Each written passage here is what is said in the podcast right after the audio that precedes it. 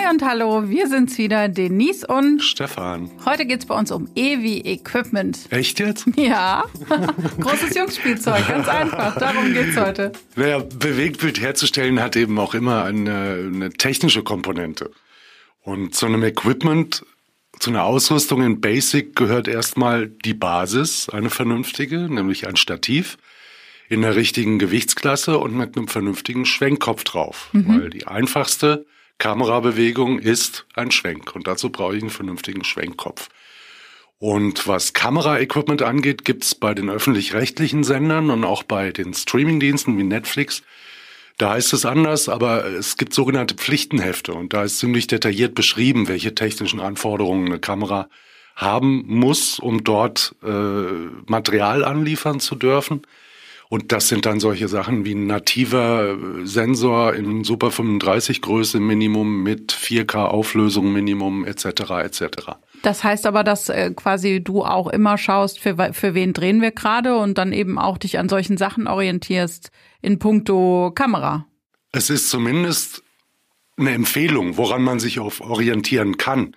Also wenn ich weiß, äh, für einen Kunden soll irgendwas unter Umständen auch als Footage angeboten werden oder als Rohschnitt und weiterverbreitet werden und dann muss ich auch die technischen Spezifikationen treffen, die bei entsprechenden Sendern oder Abspielstationen eben gefordert sind. Mhm. Sonst nehmen die das nicht ab, technisch. So einfach ist das. Ja. Und das ist generell, glaube ich, auch für jeden sehr öffentlich zugänglich. Da kann man gerne mal reingucken und schmökern. Und da weiß man ziemlich genau, was da die Anforderungen sind. Okay, jetzt haben, wissen wir so ein bisschen, wie wir uns orientieren können, wenn wir ein Kameraequipment aussuchen, aber es gehört ja noch mehr zum Equipment. Unbedingt. Also zu einem vernünftigen Equipment gehören immer auch also Lichtequipment, in dem alle Leuchtenformen äh, vorhanden sind. Dazu gehört ein vernünftiges Tonequipment, in der alle Mikrofonformen grundsätzlich vertreten sind. Und es gehört natürlich auch das Kamerabühnen-Equipment, also der Grip dazu, und Grip ist alles, was Kamerabewegungen erlaubt, horizontal oder vertikal. Also von Steadicam über Jib und Kran und Gimbal bis zum Slider. Mhm. Ja, ist das dann wie in so einem Wunschkonzert, dass du quasi sagst, ja, wow, jetzt ich will die Kamera, ich will das und das und das und so stellst du das dann zusammen? Am liebsten. Am liebsten. Eine Weihnachtsliste. Nein, es ist schlussendlich nicht so wichtig, welches Equipment ich wähle. Es muss nur immer zum Drehbuch und der geplanten Szene und auch zum Team passen. Äh, denn es sind die Menschen, die die Filme machen und nicht das Equipment. Equipment macht keine Filme, Menschen machen Filme. Dann ist für dich also Equipment auch immer Mittel zum Zweck, also ein Mittel, um letztlich eine Geschichte zu erzählen und nichts anderes. Ja, genau, ja, genau. Denk einfach mal an das, was die Leute vor unserer Kamera können. Da ist es egal, welcher Cast es ist. Das kann eine Geschäftsführerin im Unternehmensbereich sein oder ein Schauspieler. Was die zumindest grundsätzlich beherrschen, sind die Inhalte. Mhm. Und wenn du dann bei Schauspielern guckst, dass die mit jeder Faser ihres Körpers einen Ausdruck erzeugen können. Jeder Gesichtsmuskel ist so unter Kontrolle, um den im Buch gewünschten Ausdruck auch rüberbringen zu können. Und da finde ich, ist einfach nur eine Frage von Respekt, das so auch aufnehmen zu können. Der Trend beim Equipment geht ja, also so kommt es mir zumindest vor, immer zu kleiner, leichter, immer weniger. Auch Kunden sagen immer, ah, das machen wir doch dann aber ganz mit einem ganz kleinen Equipment. Wie siehst denn du das so?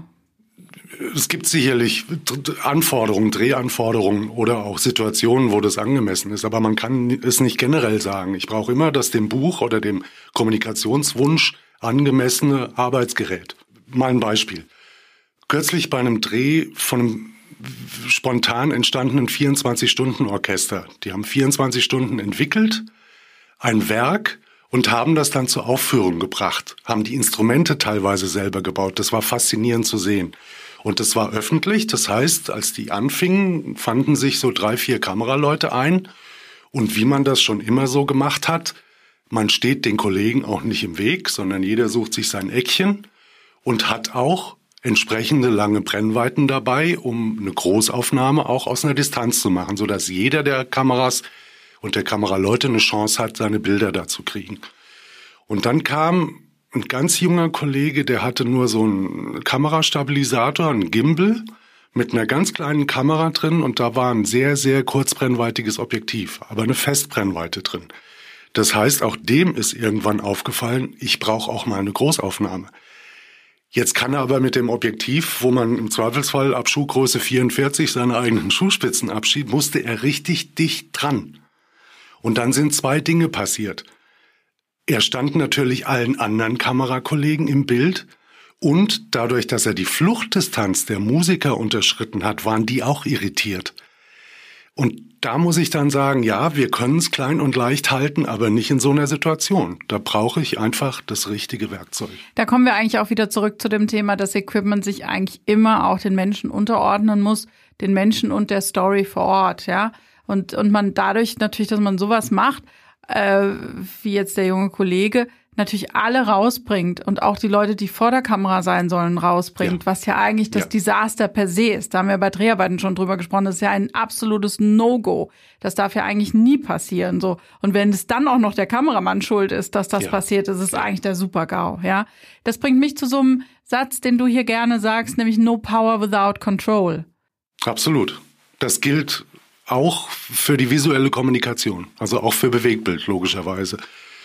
Und auch dieses Remote eine Kamera operaten und da immer weiter weg von gehen oder die Geräte sind so klein, dass man sie eigentlich gar nicht mehr in der Hand halten kann, weil dann alles zittert, sondern es wird nur noch abgesteuert und abgelenkt. Da frage ich mich, wie will ich visuelle Wucht erzeugen, wenn ich die Hand nicht am Steuerknüppel habe?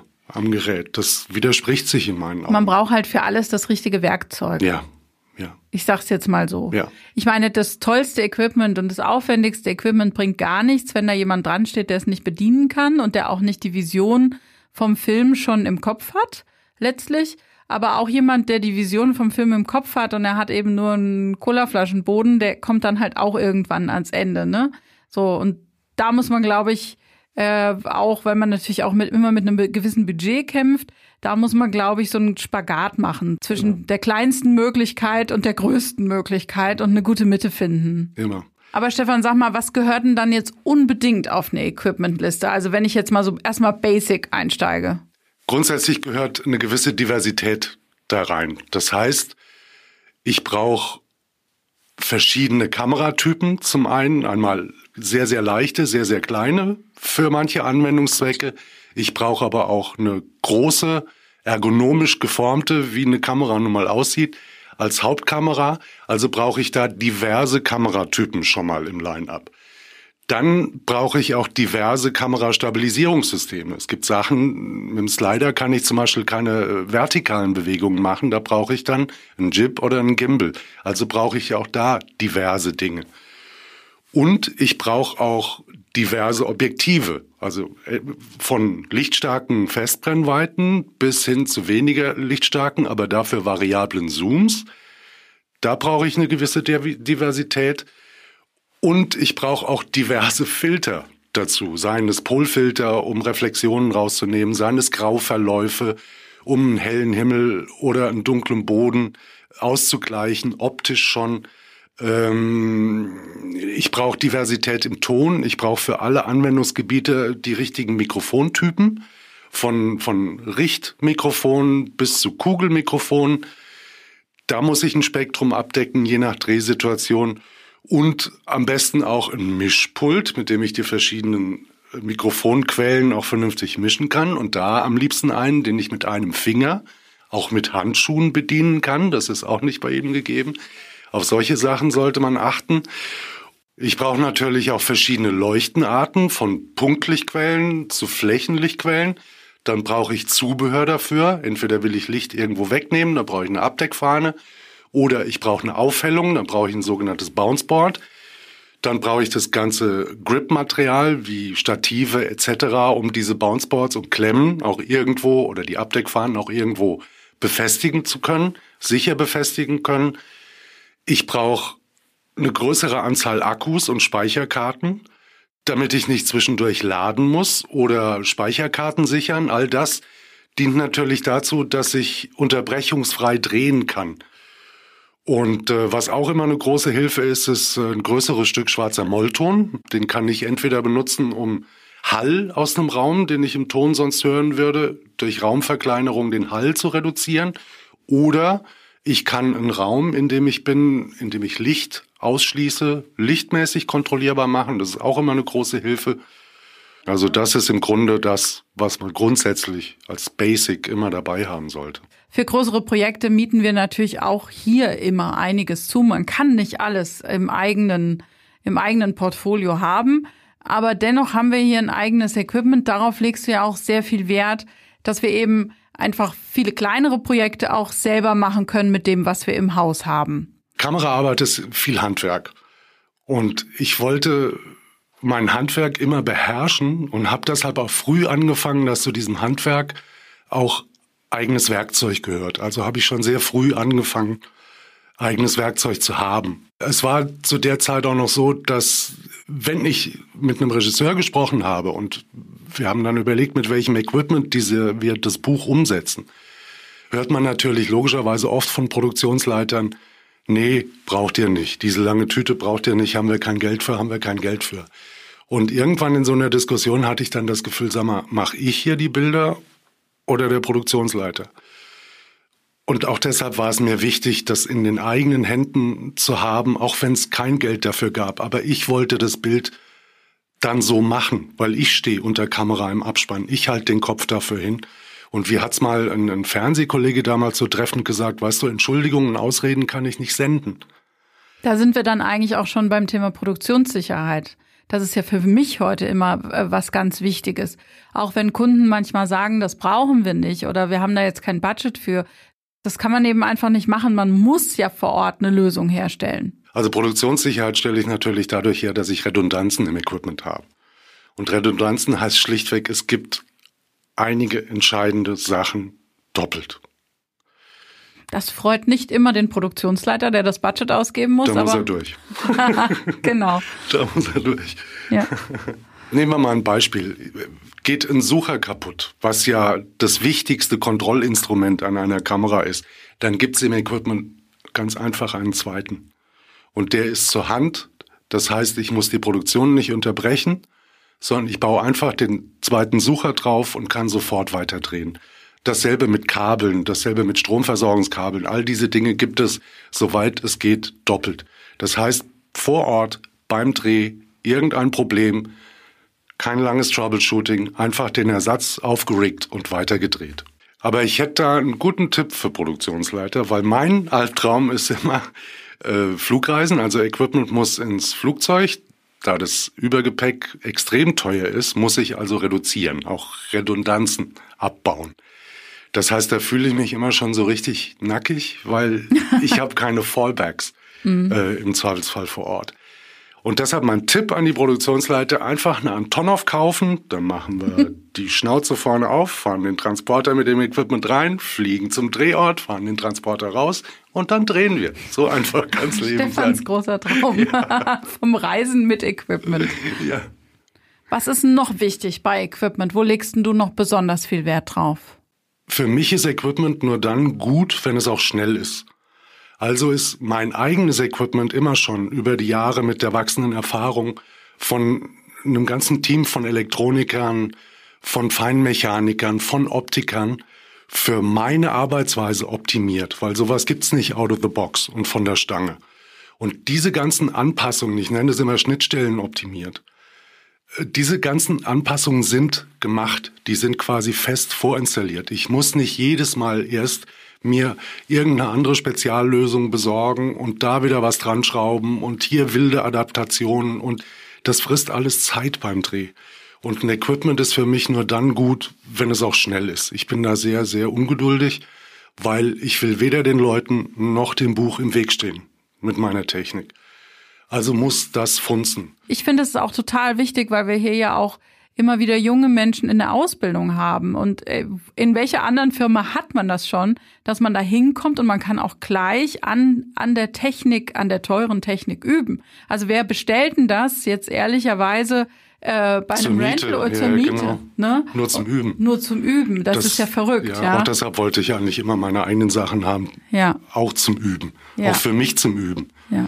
Ähm, weil bestimmte Kamerabewegungen oder Schärfe ziehen oder was auch immer, das ist äh, Körpergedächtnis. Das muss eigentlich auch bei, äh, bei unseren jungen Kollegen, das muss irgendwann so gut aus sich selbst und aus dem Körpergedächtnis funktionieren, weil nur dann ist der Kopf frei beim Dreh, um da auch die ganzen menschlichen Anforderungen, und da ist genug zu tun. Da hat man eigentlich im wahrsten Sinne des Wortes keinen Kopf mehr, um sich auch noch, das Equipment muss einfach spielen.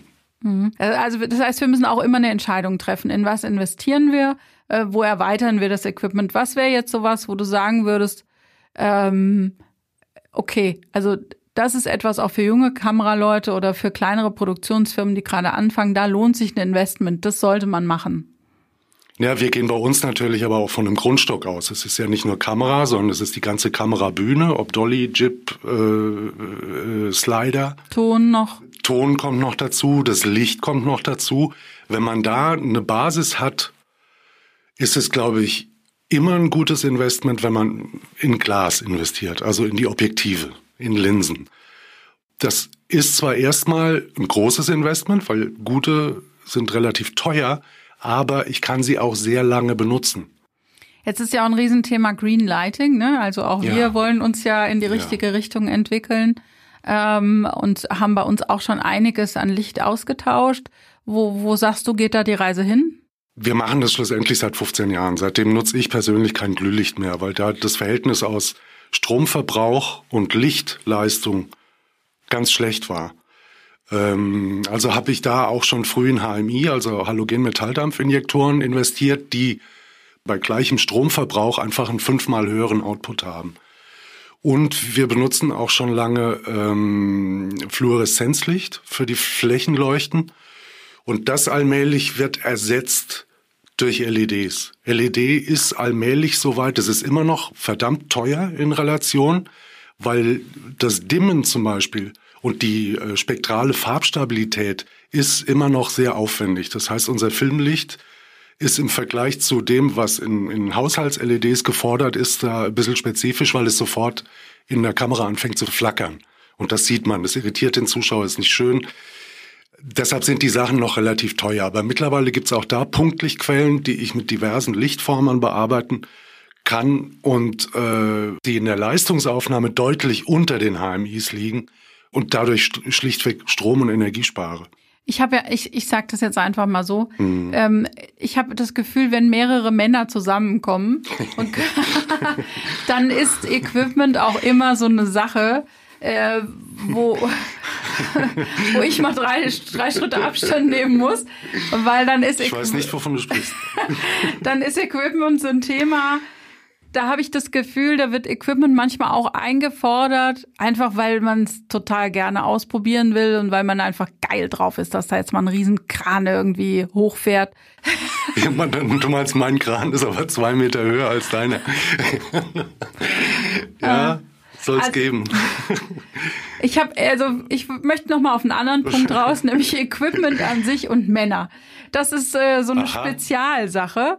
Äh, gerade wenn dann im Kundenbereich auch noch ein, ein Mann ist, ist das ganz schnell so, dass man sagt, ah, da, da, da wollen wir jetzt mal einen Kran, ein ganz hoher Kran, da ganz zum Schluss. Und da bin ich immer froh, wenn wir uns dann. Was oder, bricht da gerade aus dir raus? Nein, also da, da ist mir immer ganz wichtig, dass eben tatsächlich, du hast es vorhin schon mal angesprochen, die Technik muss dem Buch dienen. Ich finde es auch toll, wenn ein großer Kran da ist, aber nur, wenn der auch eine Funktion hat. Ähm, äh, ganz schönes Beispiel.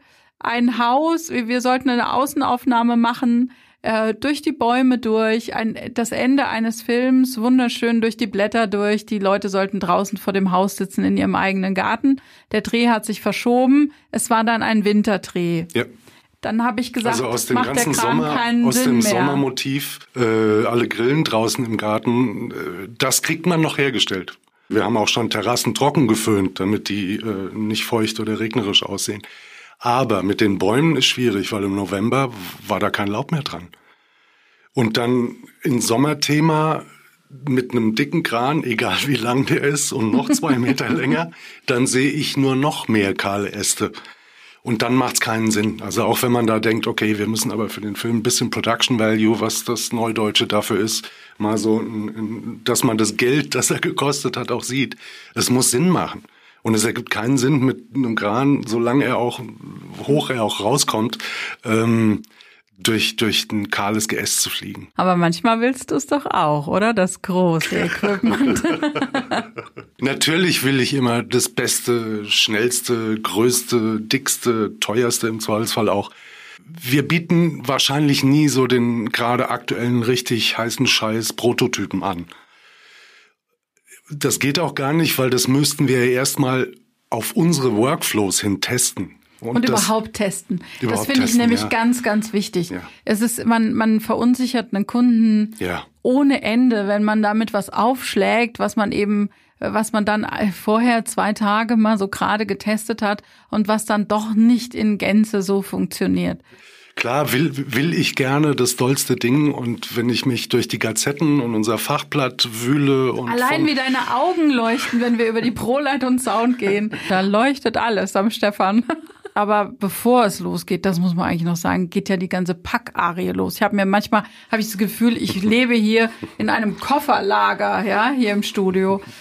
Die sogenannte Schachtelparty. Ja. Schachtelparty, genau. Also da legst du ja auch unglaublich viel Wert drauf. Ja, das hat alles mit Produktionssicherheit zu tun. Also ähm, es gibt zwei Modi. Es gibt einmal den Modus Dreh, aber auch wenn ich umbaue, irgendein anderes, anderes Motiv, gibt es auch den Modus Transport und Verpackung. Und natürlich darf unser Equipment nicht beim Transport kaputt gehen. Also gibt es vorkonfigurierte äh, wasserdichte Cases. Aber in den Cases sind die Teile, die zusammengehören, auch zusammengepackt. Das heißt, ich muss nicht jedes Einzelteil, jeden einzelnen Monitor, jedes einzelne Käbelchen wieder in seinen eigenen Koffer zurückpacken, sondern ich packe die in ein vorgefertigtes Case ein, zusammengebaut transportiere sie sicher und habe sie genauso schnell am neuen Motiv wieder aufgebaut. Und das macht auch sicher. A, es geht beim Transport nicht kaputt und es macht die Umbauten deutlich schneller. Okay, Stefan, jetzt, war, jetzt haben wir uns ja sehr zurückgehalten, was das Equipment angeht bis jetzt. Aber jetzt sag mal ganz ehrlich, komm, wo leuchten dir die Augen? Komm, komm, komm. Wir machen jetzt, wir machen jetzt den Ton aus und du erzählst mir mal unter uns. Unter uns. Mhm. wo läuft's drauf hinaus? Ach, wo, was müssen wir jetzt Ach, dann da?